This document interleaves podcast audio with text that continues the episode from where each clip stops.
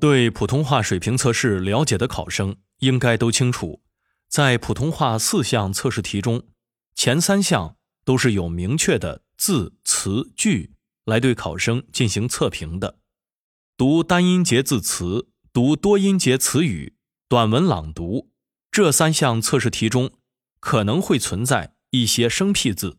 以此来考察考生对字词的认识程度。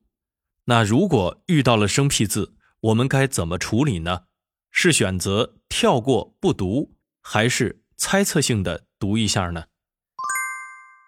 这个问题其实非常简单。如果遇到了不认识的生僻字，选择跳过不读，那肯定是拿不到分数的，而且可能还会影响到整体的考试节奏和自己语言的流畅程度。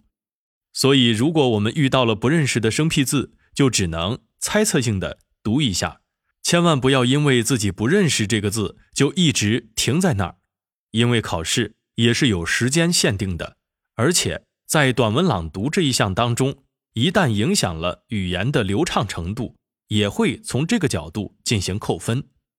如果我们选择猜测性的播读，那么其实是有百分之五十的准确率的，但是如果选择放弃不读，那准确率就是零。